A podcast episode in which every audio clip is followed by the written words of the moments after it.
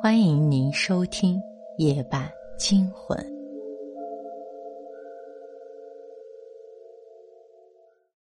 我听胖子说完，立马抢过望远镜，几乎是下意识的，我回头又看了一眼客厅，果然和照片里的装修一模一样。鉴于我和胖子才搬来这里没几天，照片应该就是这两天拍的。奇怪，胖子像是想到了什么。你看那照片上我穿的衣服，我看了过去。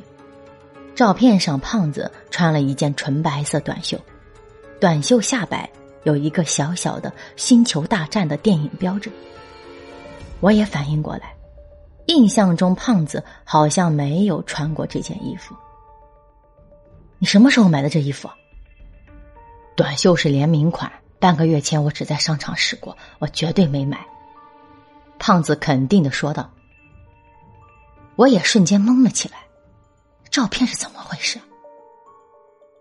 真邪乎！先不说衣服，你说这算不算是一种警告？什么警告？”我问道。“咱俩偷窥了他，所以他把我的照片分尸警告咱俩。”胖子抿着嘴：“不对啊。”那为什么他光拍我不拍你啊？可能你看上去更像变态吧，我说的。但是咱俩才搬来两天，又整天待在一起，想照片上没我单拍你，这难度有点大。什么意思？两种可能，我看向胖子。第一种是他暗恋你。胖子挠挠头，去你的吧！不过。这种情况也不能完全排除。另一种情况呢？陷阱。我下意识的扫了一眼对面，和你猜的一样。如果那女人知道我们在偷窥她，那么我们用望远镜发现照片，显然是早晚的事儿。这说明什么呢？胖子说道：“说明什么？说明他艺高人胆大，暗杀改明杀。”你是猪吗？我给了胖子脑袋一下，很明显，他是为了勾起你的好奇心，让你自己送上门去。你是说，他拍我照片是为了勾引我过去？胖子被我拍懵了，瞪着眼睛说道。我反问他：“窗帘拉了这么多天，为什么现在打开你不觉得奇怪吗？”那现在怎么办？胖子被我说懵了。天完全黑了，对面客厅昏黄色的灯光在漆黑的夜里看起来格外刺眼。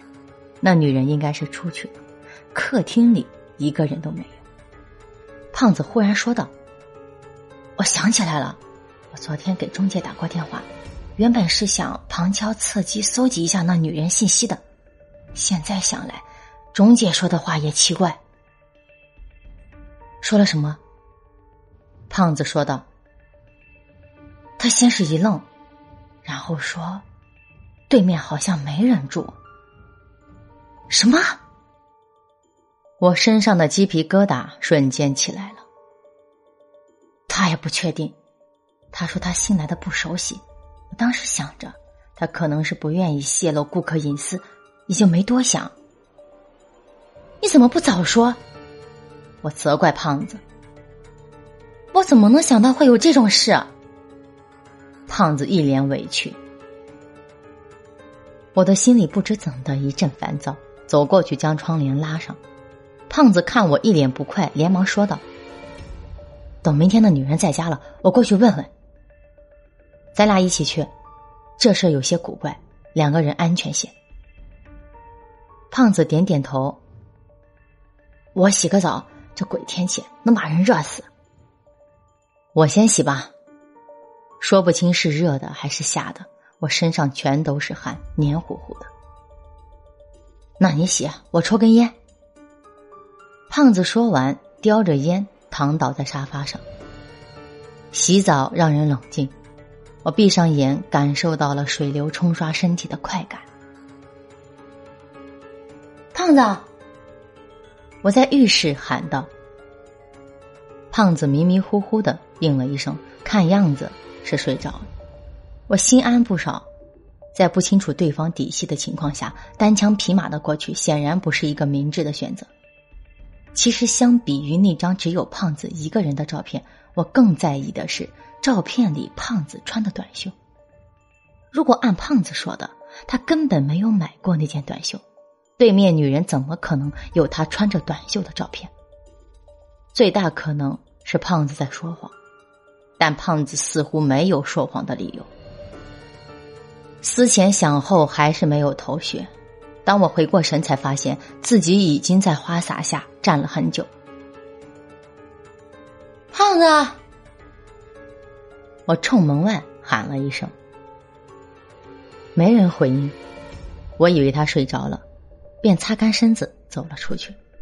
客厅里空荡荡的，房门虚掩着，窗帘不知什么时候被拉开了，露出墨一样的夜色。胖子不见了。